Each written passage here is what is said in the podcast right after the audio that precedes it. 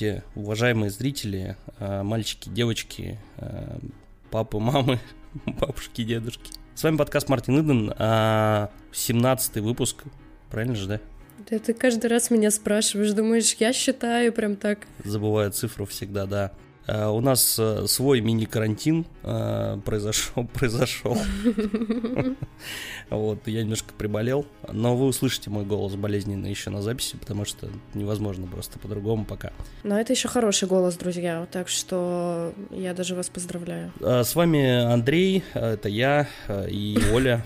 Как будто у кого-то возникает вопрос, и кто-то, блин, а кто из них Андрей, а кто Оля? А? Не, ну, кстати, надо, в смысле, это, ну, вообще-то представляться, а я вот, ну, много выпусков подряд прям монтирую и забываю все время про это. Так что поэтому я представился. Вот.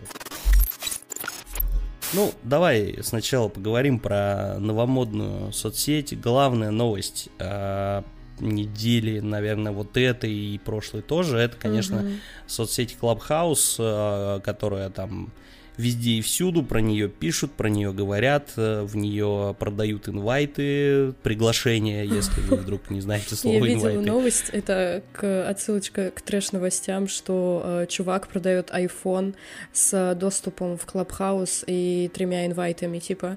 Кошмар какой. okay. Не, ну это временная история, я думаю, что ну, уже это сейчас вот сходит потихоньку на нет инвай, инвайты да, да, в начале, короче, когда вот только-только началась движуха, они стоили там до чуть ли там не до 5000 рублей. Я видел предложение. Сейчас они там за 200, за 500 рублей продаются. Вот. Ну, то есть, ну, на самом деле, вам не нужен инвайт в Клабхаус. ну, типа, найдите его среди знакомых, потому что вам... Ну, уже реально Да, уже сделать? сейчас уже все, сейчас уже действительно. Я вот смотрю, у меня а, все больше и больше, и, там он, он же смотрит а, мои, твои номера, мобильные. Да-да-да, контакты. Угу. Мне, мне каждый день практически приходит уведомление, что там один, два, там три человека присоединяются, то есть потихоньку уже люди, которые, как мне казалось, вообще вне там всяких вот этих вот социальных контекстов особенно особо, да, там не стремятся к чему-то новому, и то регистрируются, что-то смотрят, слушают и так далее. А некоторые до сих пор в листе ожидания, ну вот этот знаешь, да? Да, да, да, да. Ну, то есть ждут, ждут приглашения. Да. Типа. Ты нажимал игнор? Mm, да. Нет, тоже. Нет, я просто, да, я оставил инвайт, э, мне, кстати, еще один пришел. Я оставил их все-таки, ну, в случае, если реально я знаю, что может, может попросить, например, я отдам. Вот, а так бессмысленно просто раздавать направо-налево. Произошел вот такой вот непонятный бум э, нового сервиса. Тут даже сложно, ну, это соцсеть, конечно, в целом, потому что социальные функции там есть, там можно следить за каким-то человеком, то есть фолловить его, как и в любой соцсети. Там можно смотреть подписки других людей. И, в принципе, ваша лента, если ее так можно назвать, а, она строится, исходя из того, на кого подписано. Но давайте сначала mm-hmm. о чем вообще вся эта история. У вас есть лента, она формируется на основе, во-первых, ваших э, интересов. Насколько я поняла, что они не играют роли, то есть я много Нет, играют, слушаю. играют. Играют, играют конечно, да. Просто в приоритет ставится, естественно, твои подписки. подписки. Конечно. То есть, потому что, okay. ну, это правильно в целом, ну, а иначе зачем нужна тогда социальная функция? То есть, если ты подписался на кого-то, значит, тебе однозначно интересно, в каких вот именно вот этих комнатах, да, так называемых домах, почему это называется клабхаус, потому что, типа, это такие маленькие домики, в которых люди общаются, типа, в какой-то компании конечно, в приоритете именно а, те люди, на которых вы подписаны, за которыми вы следите. Но и помимо этого играют роли ваши интересы. Там вы выбираете вначале интересы, и вам подбираются комнаты. Я сегодня просто листал там в Explorer, именно вот в, угу. там внизу есть э, кнопка Explorer, и тебе типа да, начинают да. различные новые эти, вот эти вот комнаты выдаваться. И там есть какие-то вещи, которые явно мне по интересу подбивают, но я как-то так позашел, послушал. Короче, понятно, что в любом случае, скорее всего, вы захотите, ну, если вы туда придете, вы либо захотите слушать ваших каких-то там друзей, сотоварищей, либо вы заходите, захотите все-таки слушать каких-то более-менее публичных людей, потому что, во-первых, они общаться умеют, ну, умеют разговаривать на публику, это интересно слушать. Во-вторых, все-таки, ну, там ну, какие-то хайповые, интересные темы. Например, первый же эм, ну, как это, типа шоу, Первая которое комната? организовали ребята, а. это вот кто такой и зачем нужен. Это теперь уже целое шоу, которое там, по-моему, каждый вечер оно прям выходит. Да, да, да. Они приглашают какую-то звезду, причем не всегда приглашают. Вначале же там как было, что э, они а, обсуждали Германа Клименко, который, э, он был советником, советником по интернет-технологиям у президента. Mm, okay. Вот, в свое время он был таким, ну, ну это был человек-мем, то есть над ним больше угорали, конечно. Вот, и они открыли комнату, вот, назвали «Кто такой, зачем нужен Герман Клименко», сидели там, и пришел Герман Клименко. вот. Случайненько. Да, и в итоге с ним там пообщались, э, обсудили там какие-то вопросы, которые их интересовали уже непосредственно с человеком, вот. И в итоге комната стала вот э, целым шоу, которое сейчас каждый вечер проходит, вот мы сейчас как раз с Олей начали записываться, и там э, происходит кто такой и зачем нужен э, Алишер Моргенштерн. В любом случае, идея на самом деле, по сути, это конференции, просто которые просто организовывать. Если конференцию в скайпе, в зуме нужно собрать, там что-то как-то... С паролями заморочиться, с приглашениями и еще прочими вещами, ссылками, то здесь просто да, тебе да, приходит да. уведомление, ты такой, окей, пойду послушаю.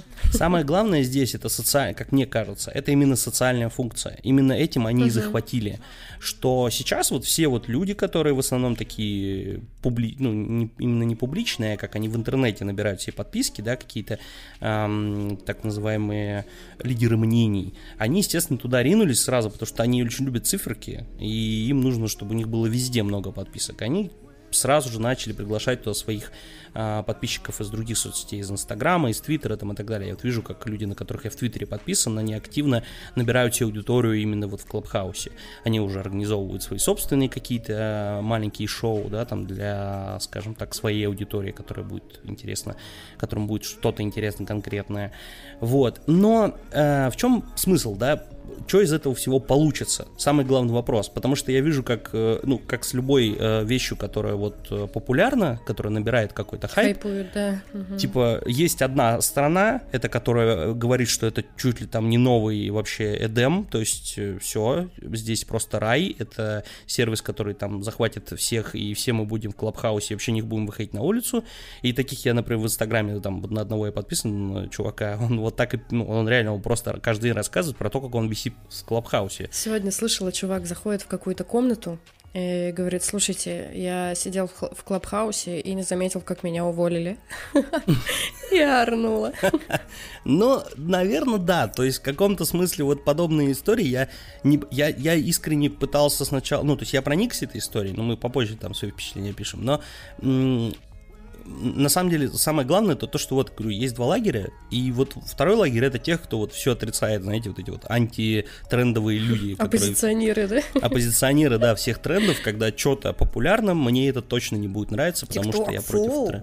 Да, про, я против ТикТока. Про... Сначала были все против соцсетей, в итоге все смирились, потом против Инстаграма все смирились. Сейчас против ТикТока были, вроде смирились. Теперь вот Клабхаус, новая э, такая цель для всех, кто тре... вне тренда. Если вы вне тренда, вы должны ненавидеть Клабхаус. Ненавидеть Марвел уже не модно. Ненавидеть ТикТок тоже, а вот ненавидеть Клабхаус модно. Так что где-то на, вол... на волне хайпа будьте, антихайп. Так вот, история в том, что привлекают людей потихоньку туда, завлекают, э, добавляют и так далее. Понятно, что а, те люди, которые м, создавали все это, это два там бывших сотрудника Гугла и небольшая команда, там буквально команда до 20 человек сейчас занимается Клабхаусом. Слушай, я слышала, что 10 вообще то есть их прям вообще Там вообще немного, мало. да. Они, естественно, не поним... ну, вообще не готовы были к такому Они в шоке аудитории. сидят. Да. Сейчас, на самом деле, что самое важное, если мы говорим про это как про какую-то бизнес-историю, монетизации никакой нет вообще. То есть это просто проект, который набирает аудиторию. Вот мы как раз про там разговаривали в каком-то из выпусков, там я про WhatsApp так немножко омолвился, да, что WhatsApp в свое время был примерно таким же проектом. Это некий стартап, который запускается, они сидят на чьих-то деньгах, какие-то какие инвесторские вложения, и после какого-то момента они просто либо ищут способ монетизироваться, либо продают продукт. Здесь примерно та же история. То есть сейчас они, а, у них есть деньги, они привлекли инвестиции, там что-то там, по-моему, 10 или 15 миллионов долларов, что-то такое, и вот это вот их э, некий стартовый капитал. Понятно, что сейчас у них начнутся проблемы в силу того, что много людей, э, нужно арендовать сервера и ну, нужна монетизация. Скорее всего, им либо предложат сейчас на подлете денег, чтобы их кто-то забрал как бы в свое пользование, Ну, либо я думаю, вот я на другое ставлю. Мне кажется, что, скорее всего, сейчас а, просто большие компании типа Фейсбука сделают что-то свое. И просто аудиторию ведут. Ну да, уже были же об этом новости. Ну, Facebook, в принципе, заявил о том, что они разрабатывают аналог. аналог. Да. Я думаю, они это привяжут к Инстаграму, скорее всего, потому что это самый правильный вариант. Все-таки Facebook э, сам, как, как Facebook, как Facebook, именно как сервис, это так себе история, он там что-то как-то болтыхается. Э, Инстаграму сейчас невыгодно, потому что трафик-то уходит на Clubhouse сейчас. Да, ну, да. Чисто. И я думаю, что если они сделают аналог, э, то, конечно, им будет от этого прикольнее, выгоднее, и связать эти площадки намного проще, нежели отдавать своих ну, конечно, во-первых, э, смотрите, та, та, те э, лидеры мнения, которых я сказал, вот, собственно, в начале, у них есть своя аудитория уже в Инстаграме. Она набрана, там есть уже цифры. И эти цифры можно просто перевести в другое, в другое русло, использовать их просто там же, но немножко иначе. Мы когда с Олей разговаривали, э, я и написал свои какие-то впечатления и вывел так для себя, ну, личное как сказать, выводы, да? выводы какие-то, да, сделал, почему это все выстреливает. А, во-первых, социальные функции, как я сказал, я однозначно, ну, мне кажется, что социальные функции вытаскивают очень сильно. Вот эта вот подписка, а, следить за каким-то конкретным человеком и так далее. Это, это и для тебя как интересно, ну, потому что сейчас мы в основном все-таки на людей подписываемся. Мы ушли от традиционных СМИ, да, например. То есть вот СМИ, как, как СМИ именно, они немножко себя так, ну, так, ну, они работают, но потихоньку. В основном мы подписываемся на людей, то есть мы смотрим на YouTube людей конкретных, лидеров мнений, вот у него есть лицо, у него есть какой-то там свой голос, своя подача, нам она нравится. И здесь то же самое, то есть э, приходить просто куда-то в непонятное место и искать себе пристанище, как, например, э, в э, том же Zoom, ой, не Zoom, а Дискорде, вот мы с Олей через него общаемся, там же есть тоже комнаты, но понятное дело, что его кто-то создал, эту комнату, где-то надо эту ссылку найти, там еще что-то, очень сложно. А здесь вот подписался на человека, который тебе нравится, и, и зашел в ту комнату, а тебе еще уведомление Clubhouse прислал, что вот, смотрите, смотри, он сейчас вот в этой комнате, заходи, послушай. Да, и ты якобы узнаешь человека лучше, ну, то есть э, того, за кем ты следишь, и намного проще, интереснее. Да. Конечно. Потом э, второй момент, который я считаю тоже он очень сильно здесь играет роль. Э, форматы как таковые, да, то есть что такое формат? Это значит, что у него есть рамки и границы. Форматы, вот мы, Оля говорит, это радио. Да, наверное, в каком-то смысле да, но у радио есть проблема. Там нужно э, человека на студию провести, там как-то говорить ну, да, с ним конечно. темы, там, потому что вот э, зритель, он может быть, он не, не зритель, слушатель может быть не готов и так далее. То есть этот формат, он как бы вот, ну как он, он, он, в рамки тебя ставит. А тут рамок типа нет. Я просто слушал там на протяжении там, нескольких э, вечеров и днем там, когда выходил в магазин, включал себе, слушал там вот, например, про кто такой зачем нужен Александр Цыпкин, вот одна, ну, uh-huh. я очень там много времени провел, потому что мне интересен как бы был как человек. Вот, и я слушал пока эту комнату, я заметил, что он там где-то в метро ехал, короче, что-то у него постоянно двери закрывались, что-то связь пропадала. Ему абсолютно начхать на это было, потому что формат не предусматривает чтобы все было хорошо и идеально. Да, да, да, да, да. Он просто там в AirPods ехал где-то, mm-hmm. скорее всего, там, и по, по ним разговаривал и в них вещал. Ну, нравится вам звук, не нравится, это ваша проблема. Как, как бы хотите, хотите, не хотите, это как бы ваше дело. Естественно, тут встает вопрос э, о том, как это монетизировать, э, то есть что будут делать с этим люди, вот сейчас они наберут аудиторию, и как это в итоге превратится в деньги, если превратится, если, я говорю, не, не, ну, аудиторию не заберут на другую площадку. Ну, во-первых, пришли инфо-цыгане, о, там очень много комнат, просто нескончаемое количество, и везде а, все друг друга называют инфо-цыганами. Я просто, я, я, я ору уже с этого, потому что реально заходишь в одну комнату, говорит, ох, эти инфо-цыгане. Ну, там еще такой момент, вот я, например, уже на это наткнулся несколько раз, я заходил а, в, помнишь, первый день, когда у нас инвайт не отдали, я зашел и был в комнате, там рассказывали про а, различные транспортные сервисы, то про Яндекс Такси, про угу. этот, доставки различные и так далее. Вот. И мне было интересно послушать там, что Яндекс, и от Яндекса выступали люди. И в какой-то момент, ну, естественно, там как там предусмотрено так, что модераторы разговаривают, а, а людям дают слово. И дали задать вопрос, возможность человеку. Он берет слово, и он реально откровенно просто начинает рекламировать свой сервис. То есть он даже не задает вопрос, он просто сразу такой, ну, я, короче, из этого вот этого, мы занимаемся вот этим, нас можно найти да, там, да, подписывайтесь. И просто один из ведущих такой, а нам бы вопросик бы услышать. Он такой, ну, как бы мне особо-то нечего спросить. Я такой, Очень прикольно. классно, да, я тоже таких Вот видела. это вообще лучшее, то есть, что может быть. То есть люди, конечно, ну, вот такой вот ерундой занимаются. Но это ладно, это даже, ну, я даже могу это понять, окей. У меня инфо-цыгане, это я вот про тех, кто э, начинает рассказывать про вот различную монетизацию, как качать свое это, личный бренд. О боже, я вообще не могу с этого. Просто я, во-первых, этих людей, в принципе, вот прям я, их терпеть не могу. Потому что я не понимаю, люди все хотят на свете монетизировать, это просто вот, ну, всех все хотят друг друга монетизировать. Вы потом начнете уже, ну, извините, друг друга монетизировать, как бы, а кто будет деньги-то вам давать на это все? То есть вы же как-то, ну, как-то должно быть, как, ну, кто-то должен делать продукт. Любой труд, как бы. да. Типа, вот в чем, в чем логика-то? Что вы делаете? Ничего. Вы просто такие, я классный, дайте мне денег для этого. Ну, то есть прикольно. Вот. И инфо-цыгане, естественно, пришли, но у них э, понятно, что у любого инфо-цыгана как это работает. Он берет э, бесплатный вебинар, обычно, да, смотрите, у меня бесплатный вебинар, я расскажу вам, как заним... Э, зарабатывать на инвестициях, короче, просто поднимать 100 тысяч. А, заходите, вы заходите на вебинар, он проводит вебинар там 40-минутный и в конце говорит, я вам тут рассказал 10%, а есть вообще супер мой вебинар, который вообще охренительный, там просто там на 10 дней. Ну, вот он у меня стоит 25 тысяч, а сегодня вам по скидке за 19, 19 900 просто, только для вас. То есть и там так, так, те же самые люди абсолютно, то есть ни, ничего не изменилось. Просто они пришли в новую соцсеть, нашли новую площадку для самопиара.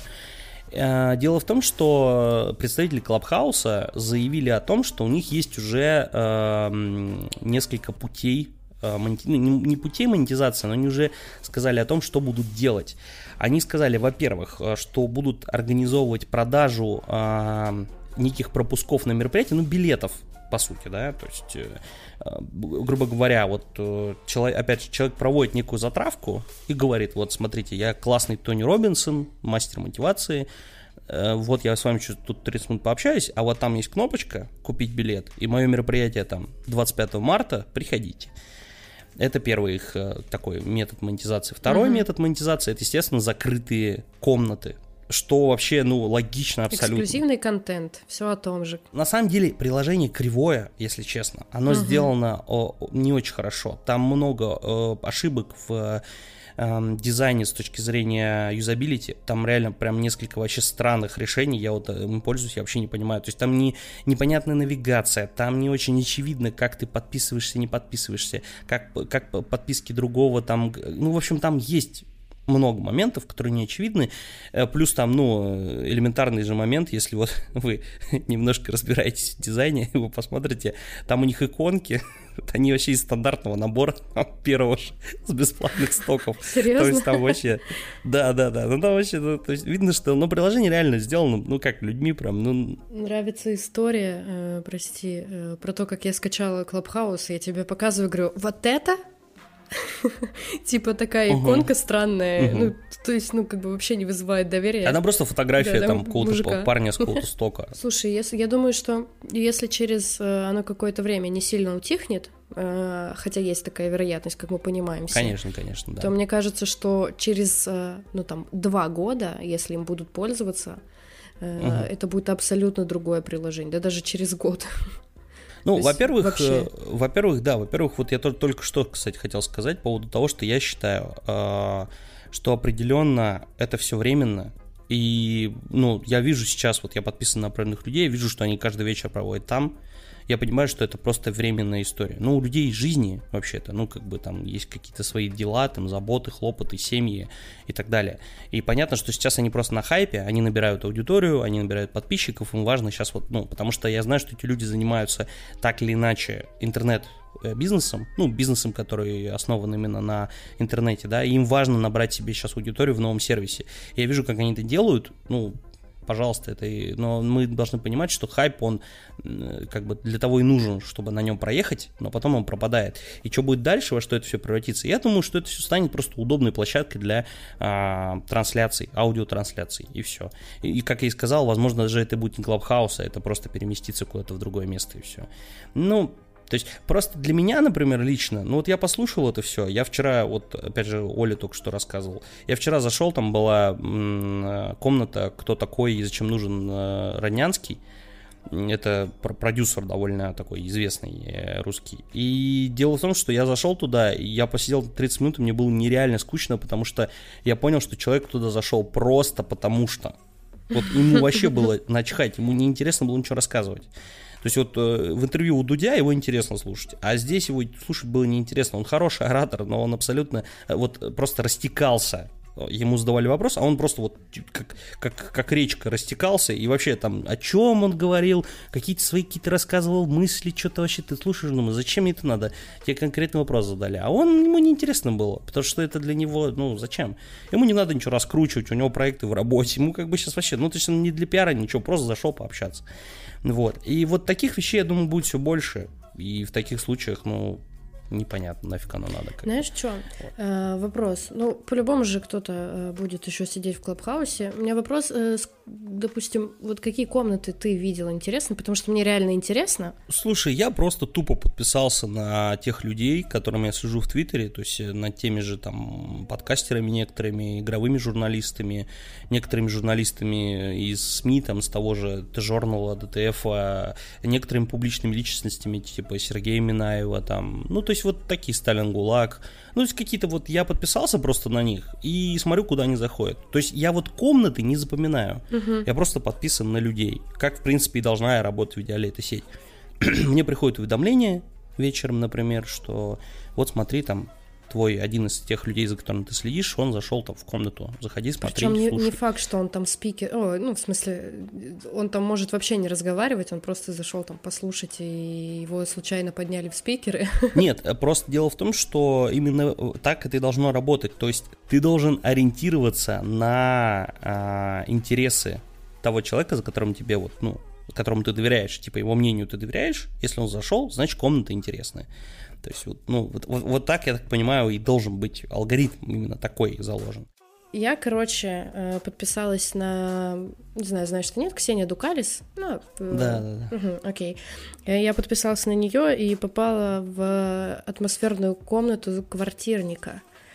И угу. это было, был интересный опыт достаточно. В общем, там они сначала просто разговаривали, но я пришла почти в конце, и я застала просто, как они исполняли песни.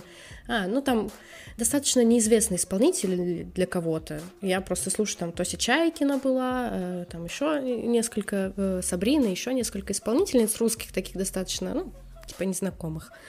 Вот. Э, и они там, типа, некоторые исполняли свои песни, которых еще нет. Кто-то акапельно, кто-то под гитару, кто-то под синтезатор. Ну и просто так атмосферно было. Я могу сказать, что я захожу иногда, что-то слушаю. Вот интересные были какие-то штуки, но ну как бы посмотрим, посмотрим, не знаю. Пока традиционный формат, все-таки тут надо понимать еще момент какой. Вот я один забыл момент, который у меня возник в голове буквально вчера.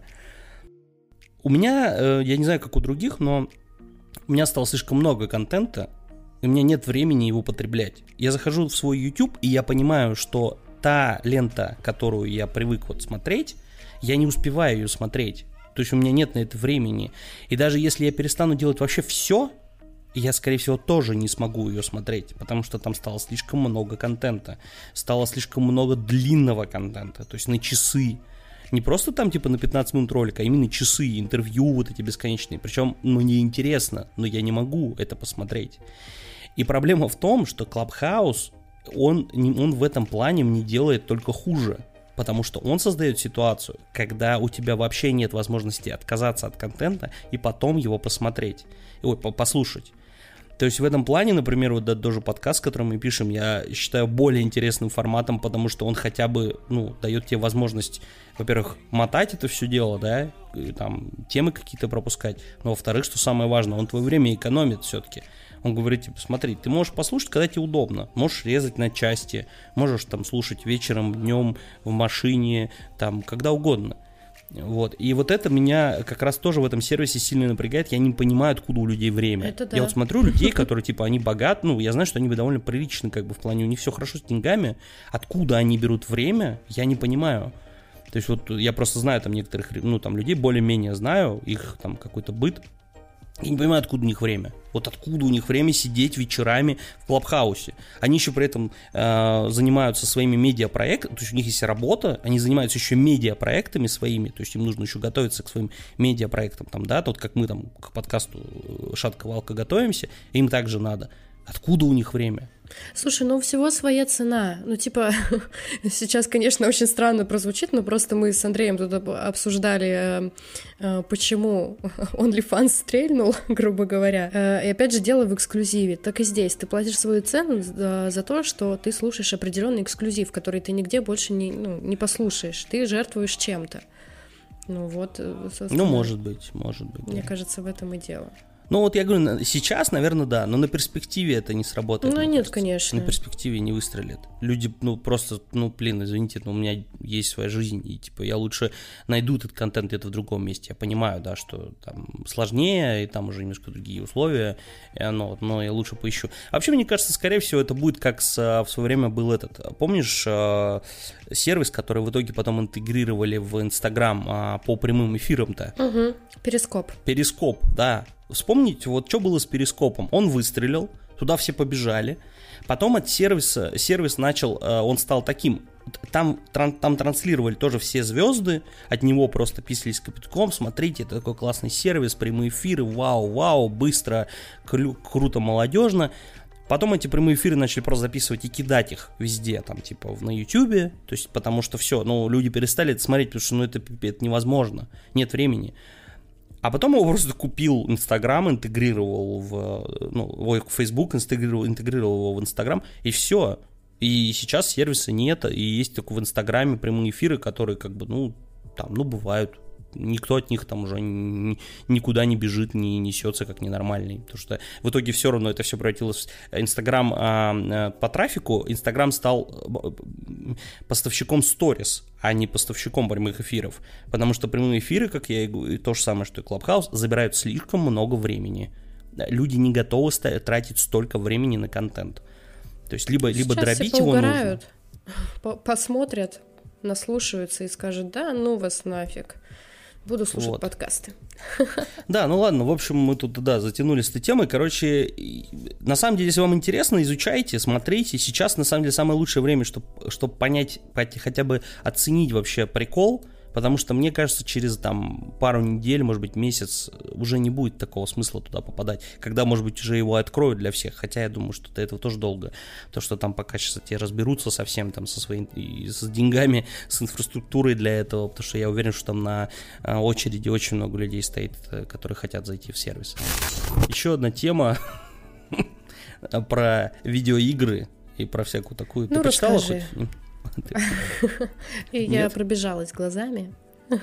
Ну, это я добавил, да, эту тему, почему хотел немножко про это поговорить. Даже не поговорить, а именно рассказать какие-то свои мысли и рассказать, э, что вообще происходит на этом рынке. Дело в том, что какое-то время назад, причем ну, это прям уже давненько, прям не первый год и не второй год происходит, некая м- такая маленькая технологическая революция, которая как-то идет не очень хорошо.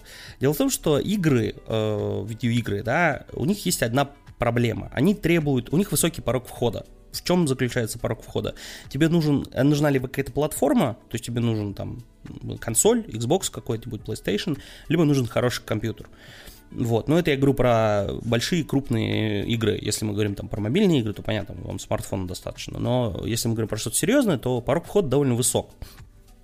Плюс к этому есть момент, что а, железо устаревает, то есть э, становится неактуальным, да, там, кто купил PlayStation 4 там год назад, он, наверное, сейчас сидит и переживает, что вот, я купил, вот только настроился, вот и PlayStation 5 уже и так далее.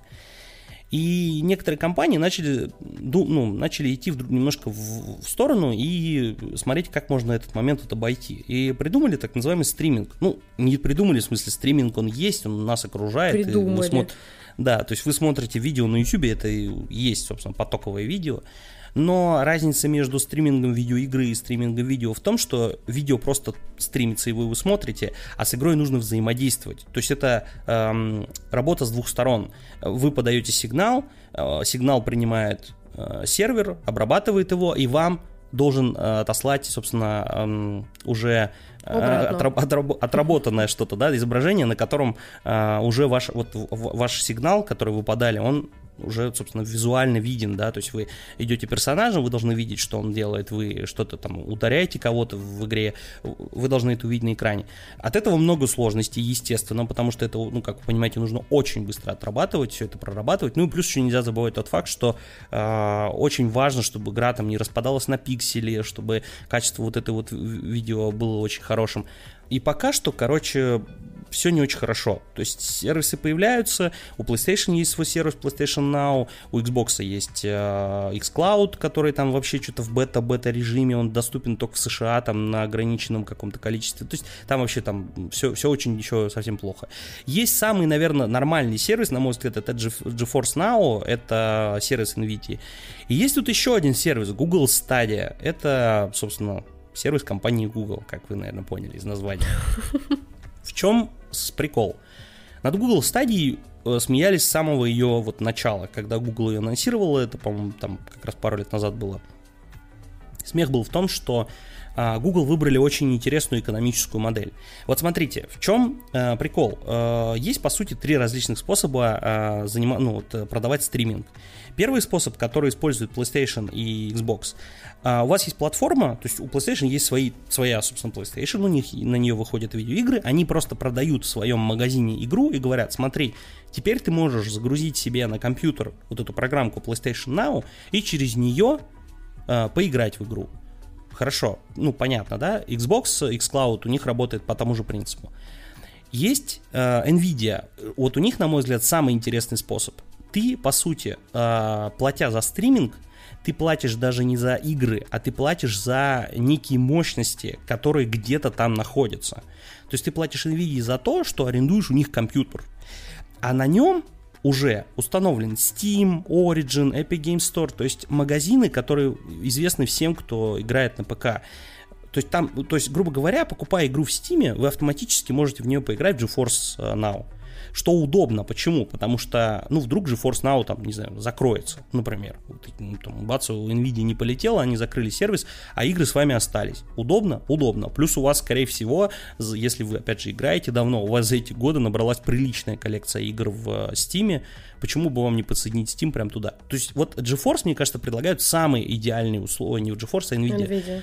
Самые идеальные условия. Прям вот у их сервис, я считаю, самый перспективный, потому что вот его я там посоветую любому, ну, могу спокойно посоветовать, во-первых, потому что он уже работает, есть сайт gfn.ru, на нем спокойно регистрируешься, оплачиваешь подписку и вперед полетел. Это круто, вообще молодцы. И вот есть Google, которая вообще, по-моему, просто вообще не понимает, как работает рынок, потому что это, эти люди вообще непонятно, что, о чем они думали. Какое, какая логика, какая экономическая модель э, у стадии? Э, они говорят, смотри, братан, ты должен, во-первых, заплатить за стриминг, то есть за сам сервис. Вам дали просто доступ к сервису. Ты такой, ну хорошо, а что дальше-то? Антигрет, покупай игру. Ты такой, подождите, то есть где я должен? Ты должен в сервисе купить игру. То есть ты покупаешь возможность купить игру. А потом ты покупаешь еще игру на сервисе. И только после этого ты играешь. В, а чем, в чем смысл? Тут... Зачем? Зачем? Да, да, понимаешь? Вот такой же вопрос был у всех. Но там начинаются дальше проблемы. Если, например, у GeForce ты берешь их сервис, начинаешь им пользоваться, то у тебя нет проблем с контентом.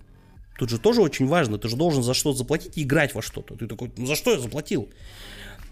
У, у, естественно, Google Stadia это сервис без пользователей. Они запустились просто, ну, ну ничего нету. К ним, они приходят к издателю, например, к Ubisoft, который там разрабатывает Assassin's Creed, Watch Dogs, говорят, смотрите, ребят, у нас есть прекрасная Google Stadia. Они говорят, подождите, то есть нам нужно выделить сотрудников, оплатить им день, ну, заплатить им денег, чтобы они перенесли наш новый Assassin's Creed на вашу стадию, где у вас вообще нет людей. Они такие, ну да. Они говорят, офигенная идея, спасибо, мой пас. То есть смысл в том, что любая платформа должна каким-то образом, э, ну, ее нужно распространять. Люб, лю, любой сервис, даже платформа, неважно, он должен как-то распространяться, должен быть какой-то, ну, какая-то пиар-машина, должна как-то работать. Вариант два. Вы либо просто заваливаете деньгами кого-то, да, то есть покупая там игры, покупая компании, просто вот, вот лопатой гребете себе, чтобы человек, который пришел, говорит, я хочу поиграть там, не знаю, вот, например, в новый Assassin's Creed, а он только на стадии. такой, блин, ну окей, пойду в стадию играть. Либо второй вариант это отдавать бесплатно. Что делал, например, э, долго PlayStation, что делал, делает та же Microsoft. То есть это сервис, который отдает, ну, он, э, либо он куда-то интегрирован. Вот, например, э, один из способов, как вот Google подсказывали умные люди, когда там стадия только вышла, интегрируйте ваш сервис в YouTube. У вас есть YouTube премиум, люди его, э, люди его э, покупают. Пусть в YouTube премиуме будет интегрирована стадия. То есть человек получает доступ к стадии, если оплачивает премиум на YouTube. Это же правильный ход. И тогда хотя бы у вас будет какой-то шанс набрать аудиторию. Но они нет, они говорят, не, нам посрать. У нас будет отдельный сервис, и как вы его... Они, поначалу подход Гугла был даже немножко правильным. Они а, набрали себе несколько команд для разработки видеоигр конкретно под стадию. Купили даже пару эксклюзивных проектов. Там, конечно, проекты смешные, какие-то, ну, вообще там какие-то аркады, что-то хрень какая-то.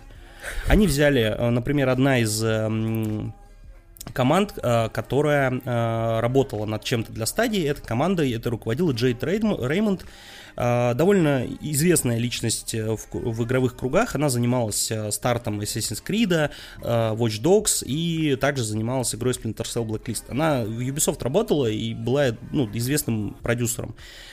Они ее взяли под крыло, сказали, смотри, мы тебе студию даем, давай, пили нам какую-то игру. Но дело в том, что Google почему-то еще один момент очень странный, она забыла про это. Игры долго делаются. То есть это не, в смысле, не, не музыка, они это даже не кино. про это. Они, они реально набрали команду, она поработала полтора года, и они всех закрыли. То есть в чем а. новость? Вот, подходя наконец-то к новости. Google закрыла внутренние студии, которые открывала э, для разработки игр под стадию. Потому Почему? что Интересно. такие, подождите, в смысле полтора года прошло, вы ничего не сделали? Они такие, ну вообще так игры разрабатываются.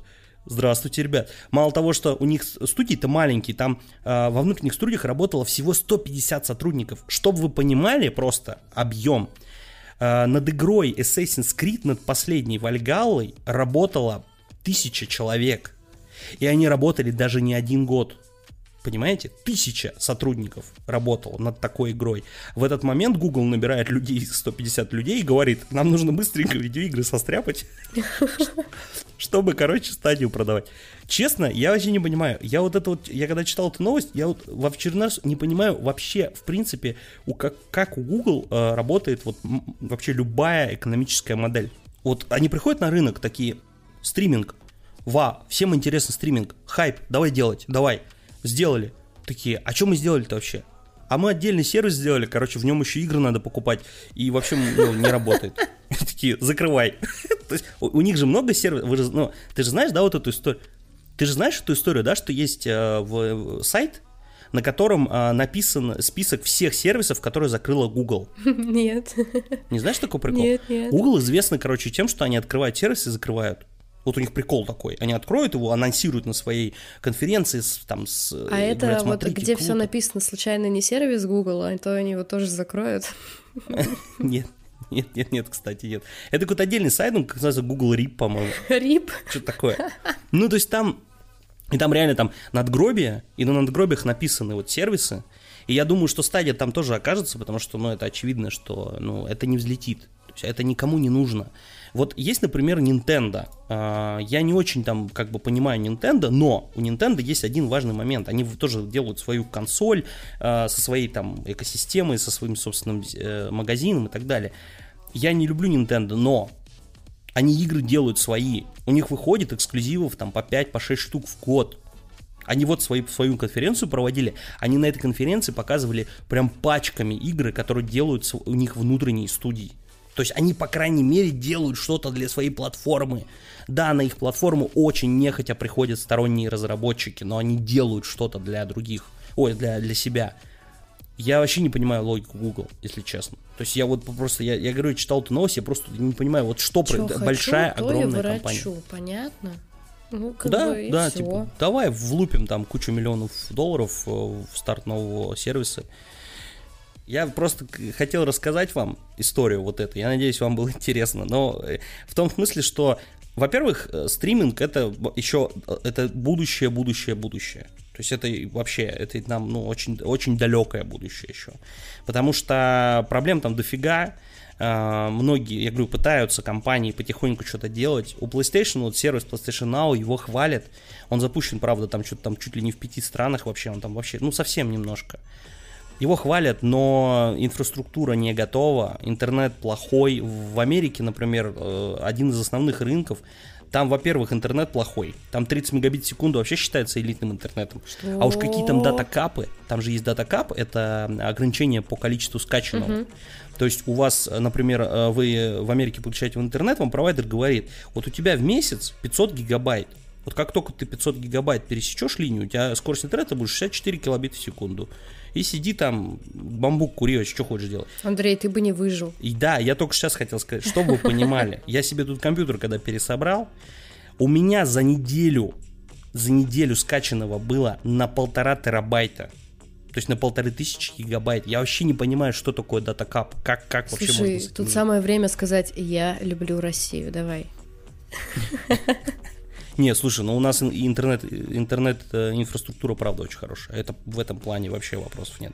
У нас вот э, интернет-банкинг крутой, и вот э, интернет-структура именно вот с точки зрения скорости, э, пинга у нас очень хорошая. Тут вопросов нет. То есть э, люблю Россию. Тут э, Microsoft рассказала по случаю Дня безопасности интернета 11 февраля у них э, периодические исследования День проводят. безопасности Там... интернета. День безопасного интернета. Какая разница? Звучит херово. Да, согласен. День типа, безопасного все, интернета. Все время он опасный, а именно сегодня безопасный. Вот сегодня можешь заходить, а так лучше не надо. Ну, короче, они сделали свою, э, скажем так, э, некую аналитику, провели исследование. Там, конечно, исследование смешное, я его почитал там что-то 500, что ли, 500, да, 500 взрослых и подростков. Ну, это, это очень мало, это очень мало. И, и знаешь, еще и 50 накликал один и тот же человек, потому что до 500 не хватало. Google форму заполнял какую-нибудь. Не, ну я надеюсь, что они просто округ... округлили в меньшую сторону. Мне хочется верить. 501? Ну, был там 501, да, стали, стал 500. Ну, там на самом деле, э, в чем интересность этого расследования, если честно, что оно на самом деле отражает действительность, несмотря на то, что там 500 человек всего. Потому что там, ну, во-первых, мы в рейтинге на 22 месте э, из 23. То есть это плохо. В смысле, в смысле вторые с конца. конца, ребят. В смысле, если говорить про антирейтинг, то мы вторые. То мы вторые, да, мы вторые. Хоть где-то побеждаем. Да. Вот, и дело в том, что во-первых, ситуация хуже стала. Ну, по, типа, в прошлом году э, была такая же, была такая же аналитика, такая же аналитика проведена, и сказали, что все, все ухудшилось.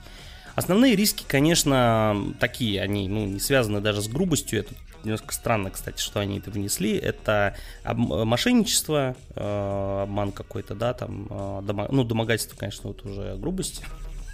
Нежелательные контакты, я, кстати, не понял, что это такое. Но это, видимо, если тебе пишут люди, которым ты не хочешь общаться, наверное, так. Блин, слушай, ну тут реально на первом. Мне постоянно пишут люди, с которыми не хочу общаться. Я, например, пишу. Так ко мне больше никто не пишет. А теперь, а теперь угадайте, почему мы так высоко в рейтинге на токсичность, грубо говоря, да? Слушай, ну давай так, вот, э, ну реально, на самом деле, вот тут интересная такая статистика, очень разная, там, сколько, сколько подвергалось какому-то гонению, там, кого за что пытаются притянуть, там, и внешний вид, и политика, и сексуальная ориентация, и все на свете. Вот ты скажи, пожалуйста, вот ты как считаешь, действительно ли мы очень токсичные или нет? Ну, не мы с тобой, в смысле, а...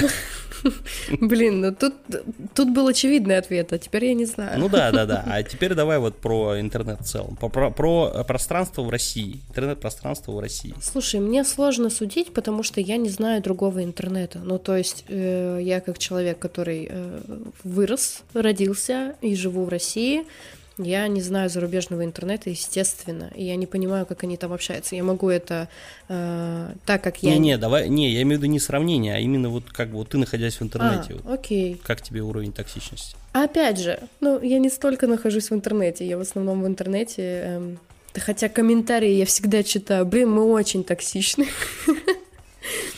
Слушай, нет, ну тут даже дело не в, токси... не в токсичности, а в злости, в агрессии какой-то. Очень часто э, безосновательные выводы, лишь бы, лишь бы написать и сказать, понимаешь, людям. Э, тут даже дело не выразить мнение, а кому-то просто хочется, ну, кому-то хочется хайпануть, чтобы ему там понаотвечали лайкосиков, понаставили, кому-то хочется еще что-то сделать.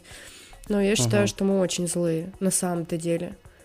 Я считаю, что люди в России в интернете полное говно.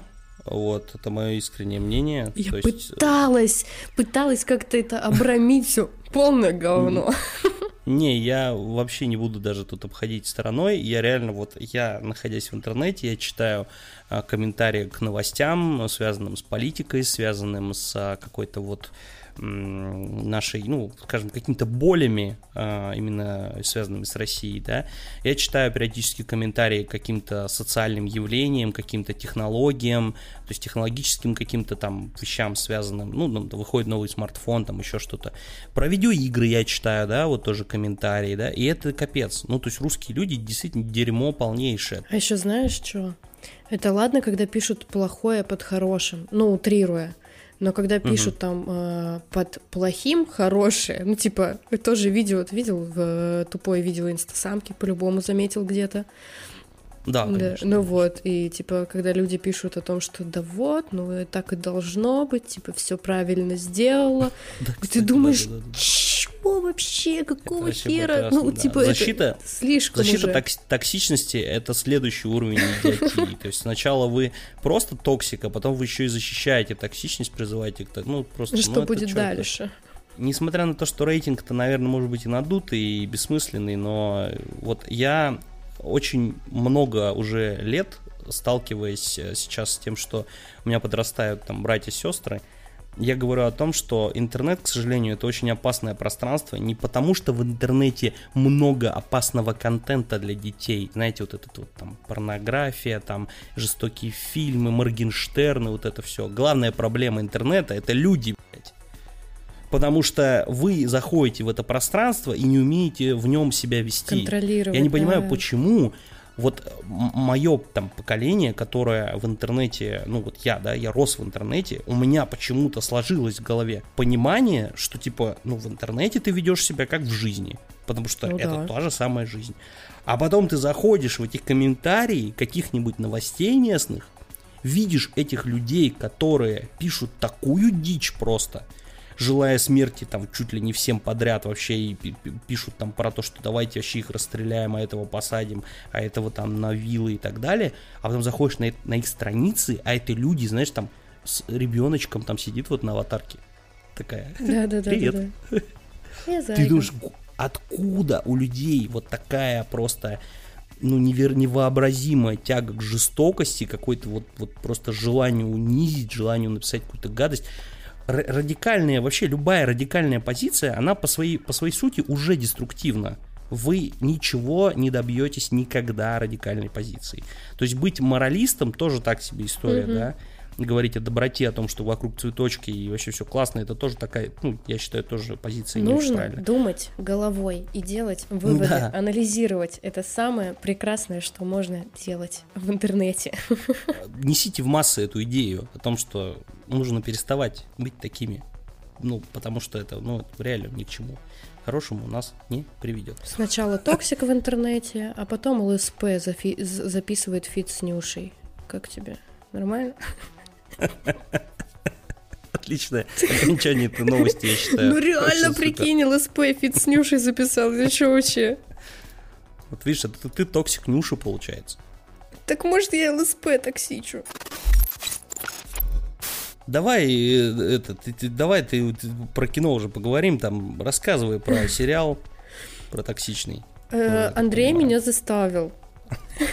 Он родит вас так... Этот сериал порождает э, в некоторых людях токсичность. Да. Сейчас Оля расскажет, почему. Короче, э, начнем, пожалуй. Сериал... Э, в общем, сижу я такая, сижу и думаю, хочу посмотреть что-то 2021 года, как бы середина февраля. Самое время смотреть что-то 2021, именно сериал. Вот.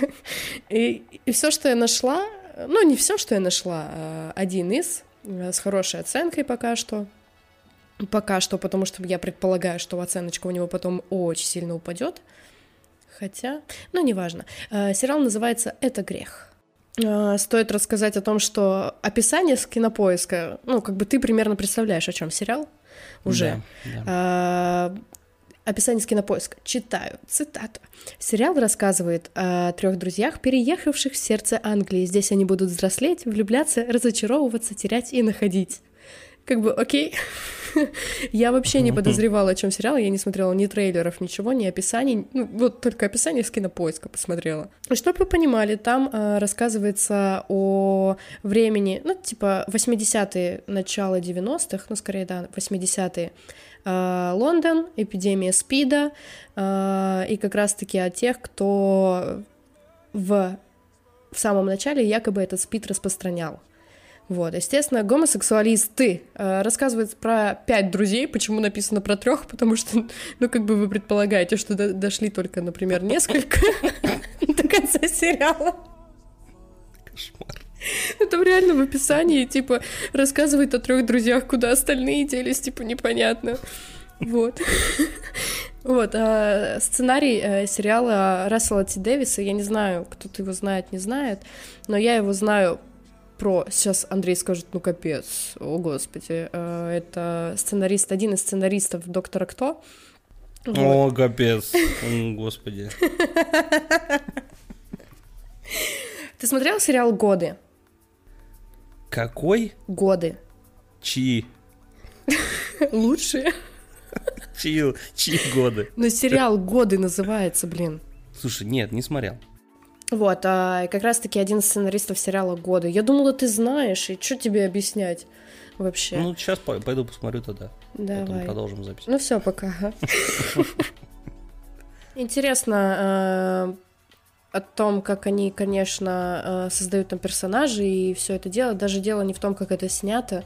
Здесь меня именно истории цепляли. Конечно же, там очень много гомосексуальных связей. И я вам сразу говорю о том, что если вы хотите посмотреть этот сериал, то будьте готовы, что там будет очень откровенно. Э, есть еще один сериал «Голливуд» называется, там тоже про гомосексуальные отношения. Вот там не так откровенно, как здесь, если кто-то смотрел. Вот. А, и как раз-таки там играет э, девушка, э, Лидия Уэст ее зовут, она тоже в сериале «Годы» играла. Э, очень интересного персонажа, как по мне.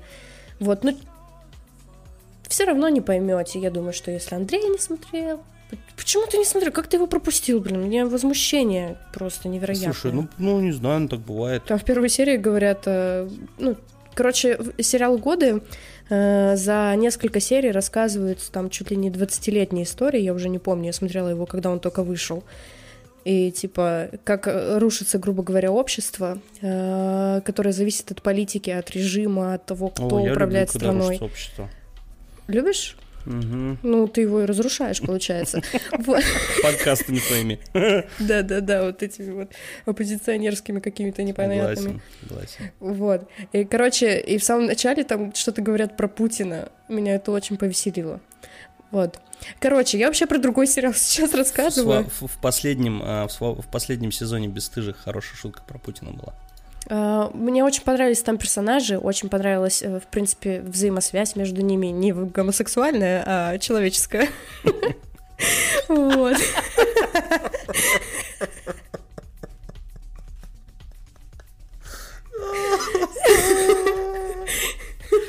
Какой ужас. Самый гомофобный подкаст вообще мире. Слушай, ну как бы нет, причем тут это? Это дело не в гомофобии, дело в том, в эстетике. Блин, это еще хуже сейчас звучит. Давай, слушай, хорошо, давай я вот тебя просто, ну, вот, э, с другой стороны зайду, потому что, э, во-первых, ну, э, ты мне скажи, вот основная тема сериала это все-таки время, правильно? Я так понимаю. То есть берется временной отрезок, да блин, рассказывается... это я про годы рассказывала. Нет, я давай не вернемся к этому. Это грех. Уже. Но временной да. отрезок. То есть основная тема сериала же не отношения, а ну вот эти вот годы Чума. как раз. Чум, ну, типа, какие проблемы были вот в то время, да, и так далее. Я правильно понимаю же?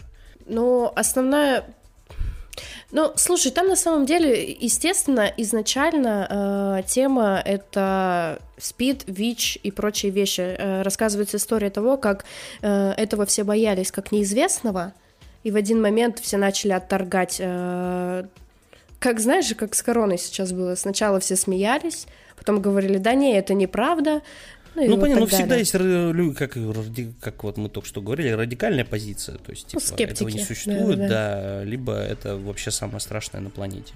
Вот, объективно да, да. относятся единицы. Но помимо этого там еще очень много э, раскрывается, допустим, именно взаимоотношения детей и родителей, так как эти э, главные герои, они все студенты на тот момент являются. И, конечно, там рассказывается именно э, отношения с родителями. У одних рассказывается о том, что там, грубо говоря, родители не принимают эту позицию, угу. э, э, ориентацию человека, другие не замечают этого, и какие проблемы э, выливаются, когда ты не замечаешь, либо наоборот э, принимаешь. Ну, короче, вот такие вот взаимосвязи. И про это тоже рассказывается. Я, блин, в последней серии что-то в конце аж расплакалась так сильно, что капец. Ну, я так понимаю, не веселый. Но, не, но там есть нотка юмора, конечно, без нее никуда. И там все так, знаешь, как-то легко и даже несуразно чуть-чуть. Угу. Есть какие-то шаблонные вещи. То есть это не супер классный сериал, просто меня он зацепил какими-то именно личными историями, наверное. Эта компания друзей борется, наверное, с не то что непринятием, а с тем, что люди не хотят это все замечать. Там был очень прикольный момент с митингом, и очень красивые кадры были там. Персонажи очень живые, живые, и как будто, знаешь, хочется не знаю, с ними потусить, у них там тусовки постоянно проходят, у кого. Вот, вот такое ощущение. Угу. Короче, ну, понял. Ну, короче, ты советуешь. А, если Или вдруг... советуешь осторожно? Я советую изучить. Изучить? Я, знаешь, я не то что советую, я, наверное, э, больше с позиции Короче, его стоит посмотреть, но если вдруг э, есть какое-то отвращение, потому что я прекрасно понимаю, что мне как девушке намного проще смотреть на это все. А, допустим, э, не знаю, какому-то парню, который бы такой включил и такой, охренеть, это что вообще? Какие-то гендерные стереотипы начались опять. Смотрите, но осторожно. Вот и все.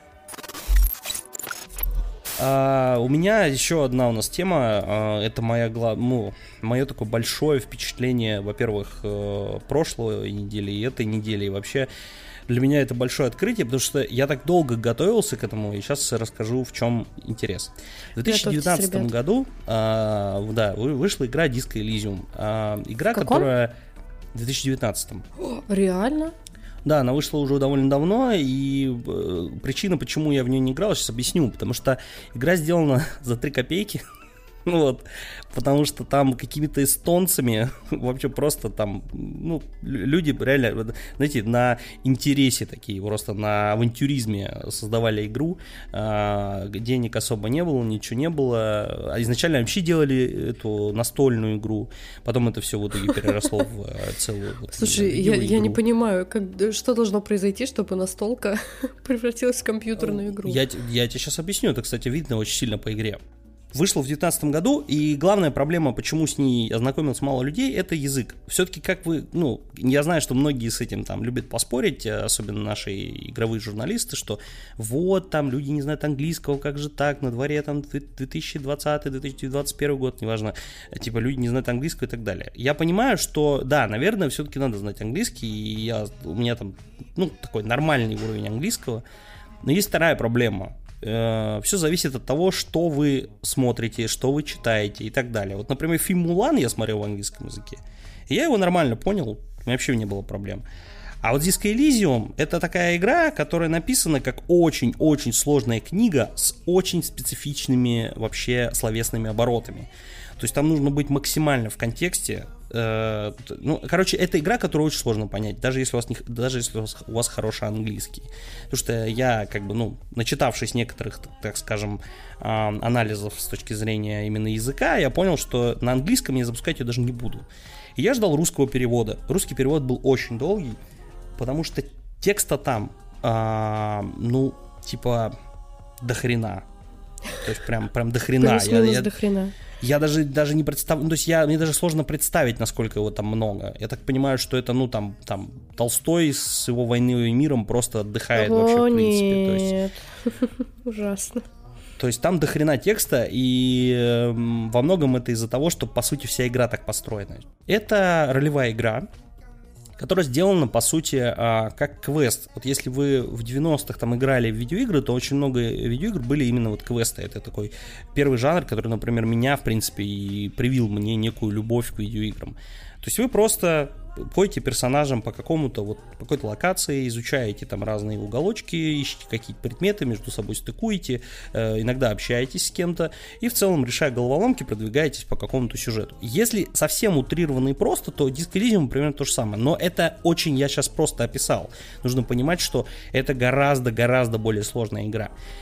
А, чем, во-первых, первое, чем подкупает она, это тем, как она начинается, потому что первое, что вам нужно выбрать, это не, выбрать некий путь, по которому будет, э, будет там, ну, кем вы будете, грубо говоря. И там есть выбор, вы там некий спортсмен, э, какой-то там философ и так далее. И вам кратко описывают, э, что это значит. Ну, очень кратко. Условно говоря, философ, вы хорошо рассуждаете, вы неплохо наблюдаете, но вы э, при этом плохо общаетесь с людьми, то есть у вас очень плохо в плане вот взаимодействия с другими. Но там есть другой путь, это настроить свое, и я пошел именно, именно по такому пути, потому что это самое интересное, настроить своего героя. У вас четыре, четыре направления, интеллект, психика, физиология и моторика.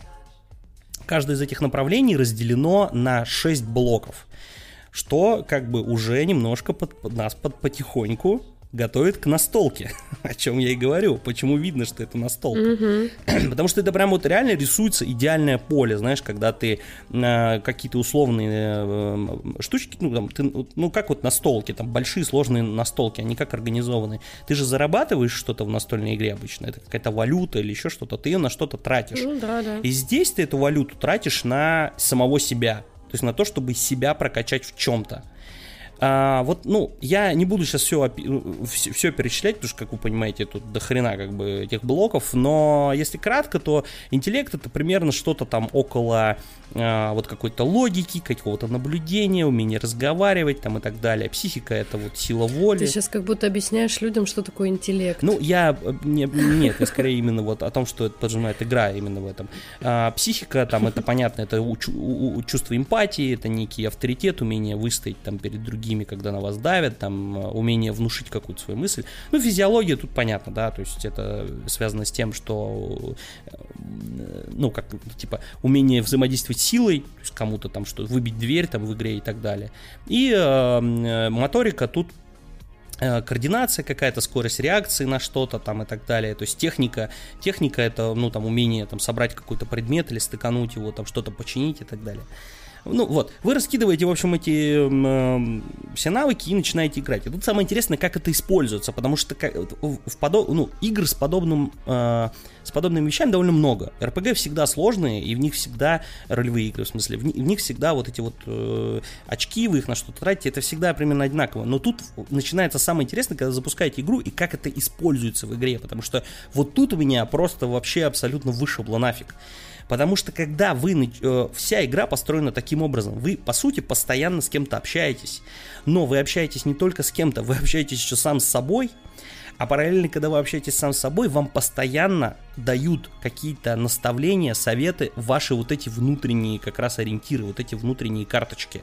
То есть авторитет, эмпатия, внутренняя империя, сила воли, они постоянно вам что-то рассказывают. То есть, например, вы разговариваете, например, что начинается? Вы начинаете, э, начинается игра, э, ну, там довольно простая завязка, вы играете за копа, который просыпается в номере отеля, а он ничего не помнит, потому что он под наркотиками, под алкоголем троллем под всем подряд, он полностью потерял память, он просыпается, номер разгромлен, и вот он начинает общаться сам с собой. И тут с вами начинает разговаривать сначала там внутренняя империя, потом еще кто-то, потом тут электрохимия просыпается, которая вам говорит, что чувак, нам нужно срочно, типа, опохмелиться, потому, потому что, типа, иначе дальше никак вообще.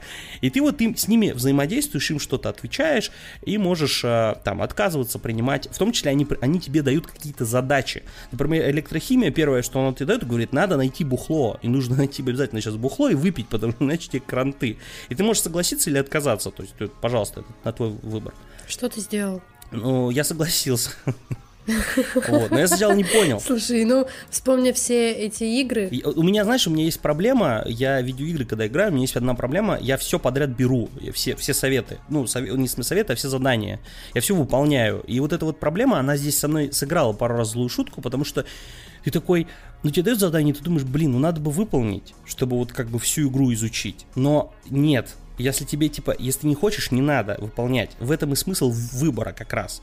Почему я, э, к чему я потихоньку веду, это к тому, что игра очень сильно вариативная, и вот эта вариативность, то есть выбор какой-то, да, выбор маршрута, выбор э, заданий, выбор там какой-то именно своих поступков в этих заданиях, он и ведет к тому, что у каждого своя собственная игра получится. Она не должна повторяться, и вы обязательно должны отказываться от заданий, если вы четко понимаете, что вы не хотите это делать, э, вы считаете, что вашему персонажу это не подходит как раз здесь играет вот этот, вот этот момент большую роль, что он потерял память, и вы полностью отыгрываете нового персонажа. Ему периодически прилетает как бы и, и приветы из прошлого, и он потихоньку по крупицам собирает свое прошлое, он там потерял и свое удостоверение, и свой пистолет, и вообще всю одежду и так далее.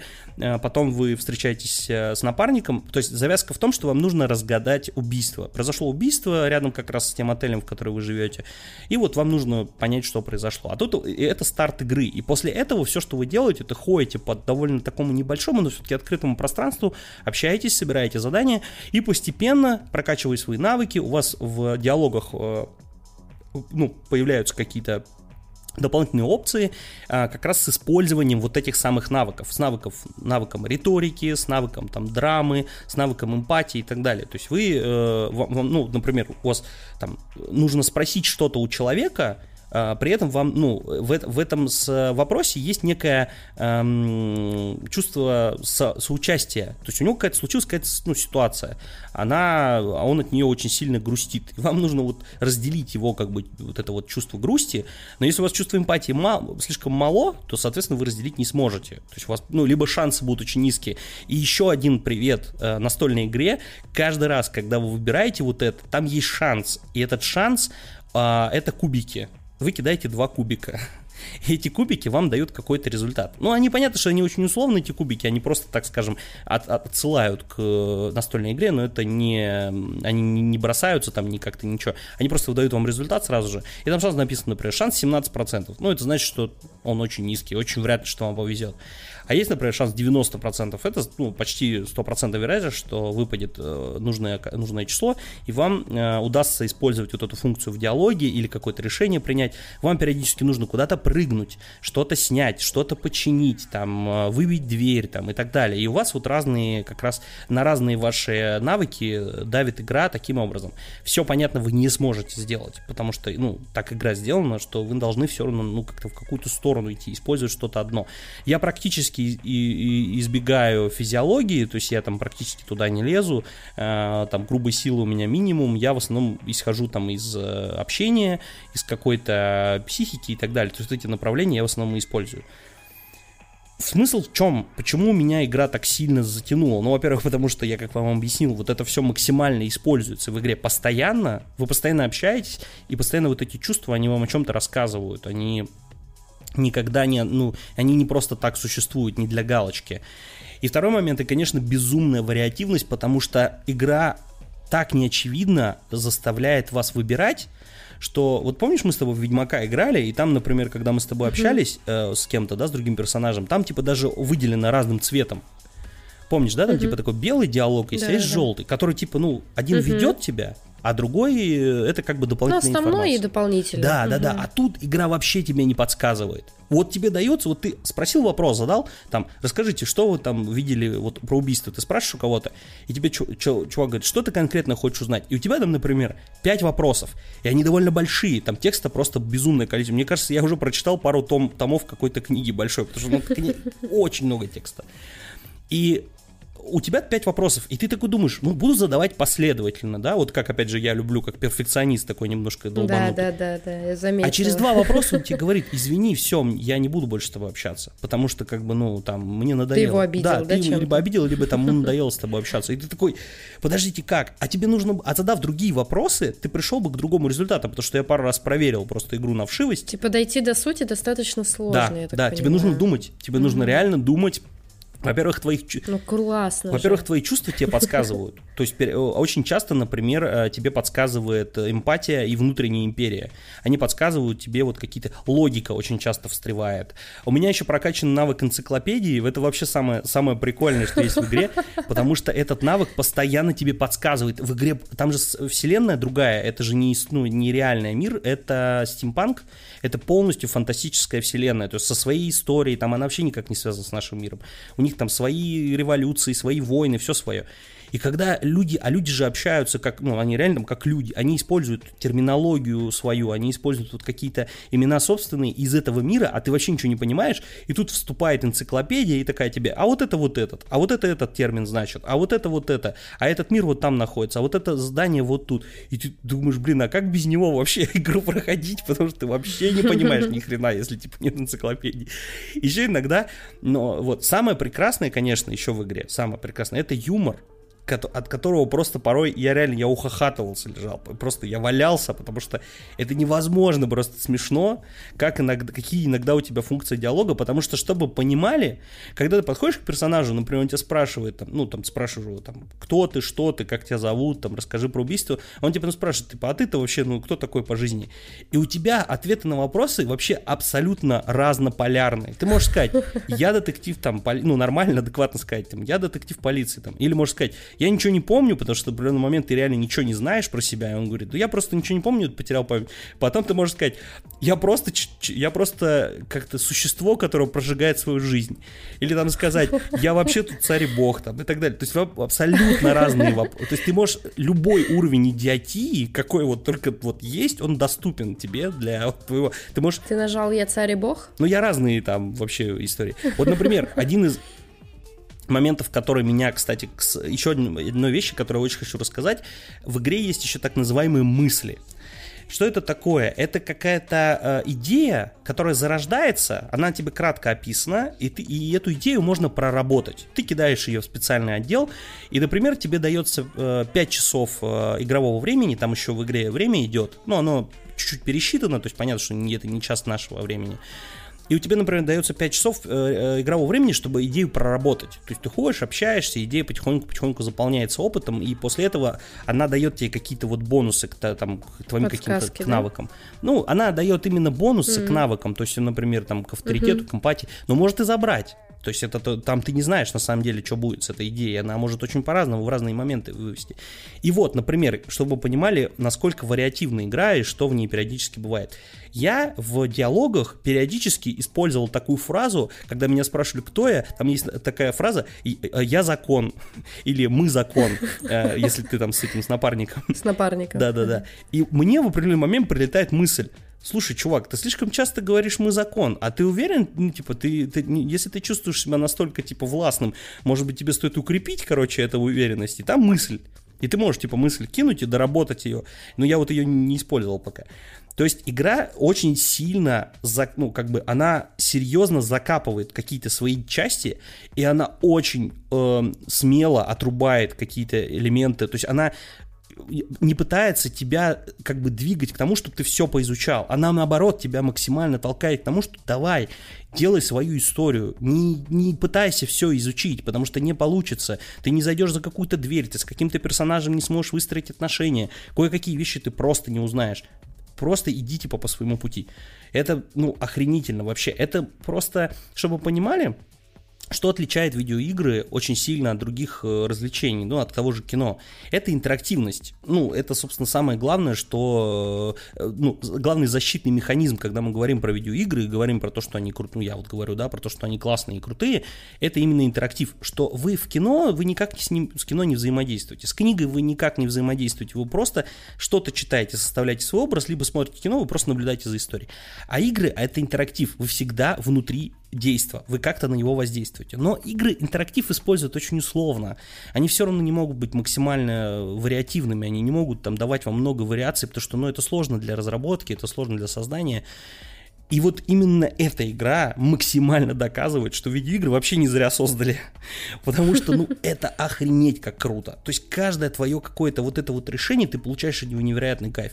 Вчера я пришел к чувакам, там у меня был квест, я просто случайно шел там по э, определенной местности, стояла палатка, я зашел в палатку, там стоит три чувака, они обдолбанные, слушают музыку и пытаются тебя развести на то, чтобы ты, типа, им помог открыть клуб в церкви. Они говорят, смотри, тут рядом церковь заброшенная. в церкви? Да, ну, заброшенная А, церковь. о, о. Они говорят, слушай, там в церкви ошиваются какие-то там непонятные люди, давай мы их, короче, оттуда выгоним, а потом, м, типа, мы там, короче, за, за- за это, ну, заселимся вроде туда.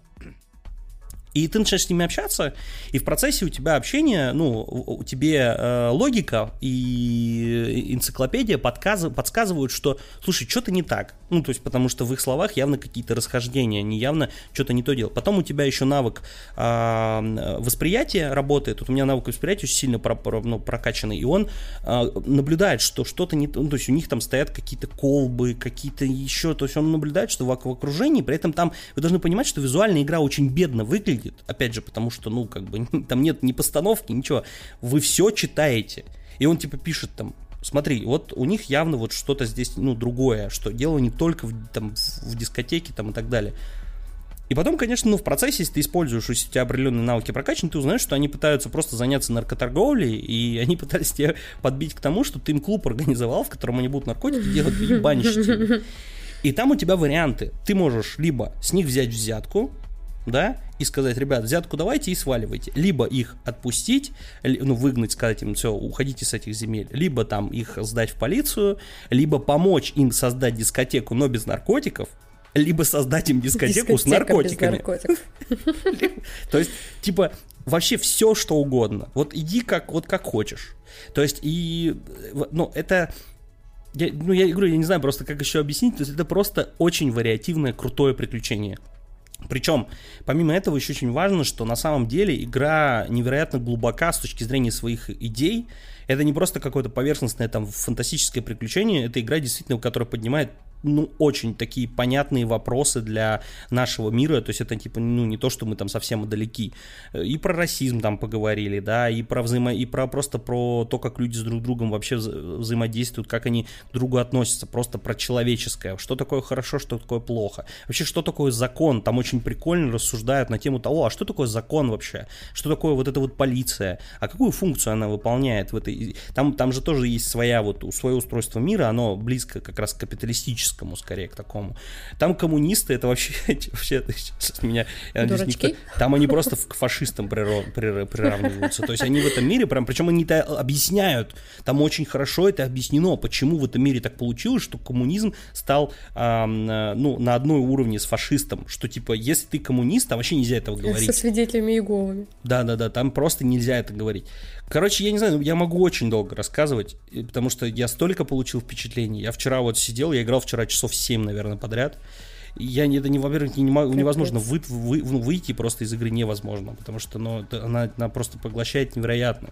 И, ну, и второй момент это то, что она безумно круто, она написана офигенно. Вообще, это, это, прям, это прям книга, хорошая книга с кучей ответвлений, каких-то рассуждений, размышлений. То есть она не... эм, те- те- текст не пытается быть простым. Он именно вот ус- усложнен. Причем он порой может быть где-то переусложнен даже, но это как-то не раздражает на общем фоне, потому что ты понимаешь, что полезности в этом очень много. Короче, если у вас есть вот любое вообще вот что-то, вот, что способно вам дать возможность в это поиграть, а игра на самом деле очень нетребовательная, потому что, ну, она, я говорю, это квест, она скоро выходит на Nintendo Switch, на PlayStation 4, PlayStation 5, Xbox One, Xbox Series, э, по-моему, даже на мобилке они пытаются ее портировать, потому что у них появились деньги. Они ее сейчас переозвучивают, там, кстати, отвратительнейшая озвучка, Просто ужасная озвучка вообще, записанная просто где-то, не знаю, в каком-то... Да, об этом я тоже слышала. Реально в каком-то подвале. То есть качество озвучки просто отвратительное. Благо ее там мало, ее прям очень мало. То есть озвучены только одни какие-то конкретные фразы, только небольшие, которые от, имеют отношение к основному сюжету. Все остальное только текстом. Ты ко многим персонаж, персонажам подходишь, у них вообще нету э, озвучки, только текст. И это хорошо. Они сейчас ее переозвучивают, что-то пытаются там вроде озвучки больше добавить. То есть они делают из игры какую-то более понятную, э, э, ну, то есть они интерфейс переработали. Это, понятно, за то время, пока игра существовала, они многое в ней поменяли. Я просто за ней не особо следил. Я поставил себе, ну, что если вот ее переведут, а ее долго переводили, целый год переводили, я поиграю. И вот сейчас я вот как бы с ней знакомлюсь. Так что обязательно поиграйте. Вот обязательно, реально, любое устройство, которое у вас есть, если у вас есть возможность, поиграйте. Потому что это игра, которая, ну, а, она не, у нее не, на самом деле не очень высокий порог входа, то есть она не требует от вас там типа высоких навыков игры. Вы просто вот я играю только мышкой. Тыкаете, я, да? Да, я вообще не использую клавиатуру. Все, весь функционал игры весь на мышке. То есть ты мышкой анализируешь вокруг пространства, там можно посмотреть активные объекты и ходишь персонажем, да, выбираешь диалоги, читаешь. Короче, я надеюсь, что я вас убедил. Я, я надеюсь. Вот, вот, э, это, это, вот такое мое главное впечатление. Посмотрим э, под конец года. Я пока это, ну, для меня прям главное впечатление года. Ты так и рассказываешь э, об этом, и чувствуется, что ты очень сильно подзалип на игру. Вообще То есть ты про Вальгалу не так говоришь. Ты про Ведьмака даже не так говоришь, Андрюх. Не, ну видишь, Ведьмак давно был Но тут эмоции, да. А тут сейчас эмоции такие прям, да. Ну, типа, просто я не ожидал. Тут еще, знаешь, работает момент, что ты ничего не... Ну, то есть я, ну, я понимал, что игра будет хорошая, потому что, ну, все-таки ее в 2019 году куча изданий ее, ей дали игру года. И ну, ну, не может быть этого просто так. Но когда ты с этим уже сам знакомишься, ты еще просто смотришь скриншоты и такой думаешь, что это такое вообще? Ну, типа, да, что это? Ну, Выглядит ну, не очень, ну, да? Ну, визуальный не внушает стиль... доверие. Ну, у нее свой визуальный стиль, странноватый даже, если честно говоря сказать. Такой аляпистый какой-то, такая мазня такая акварельная. Очень странно все это выглядит. Вот. Э, что такое дискоэлизм? Мазня акварельная. Мазня акварельная, да-да-да. Это вот для тех, это для тех, кто антихайп.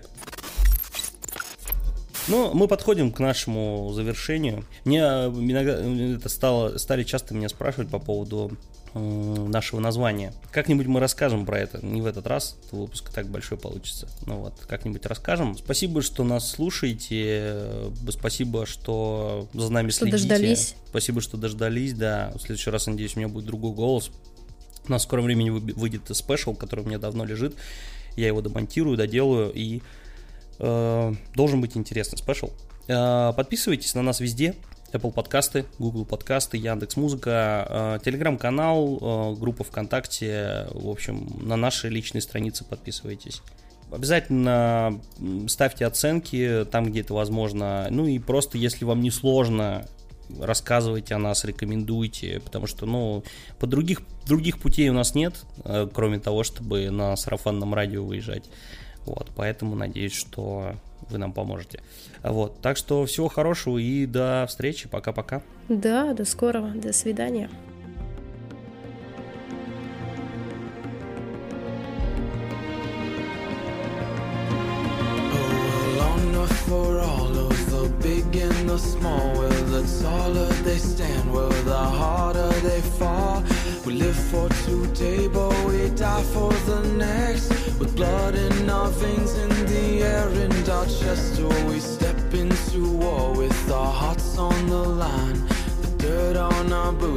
Shakes free over time. The music the the darkness as the sun goes. Love is a distant aroma at best.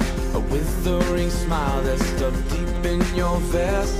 The night air it wraps its fingers around your body. It shakes from a now distant sound. Oh, the sound of her voice, a sweet symphony, played over and over until you are free.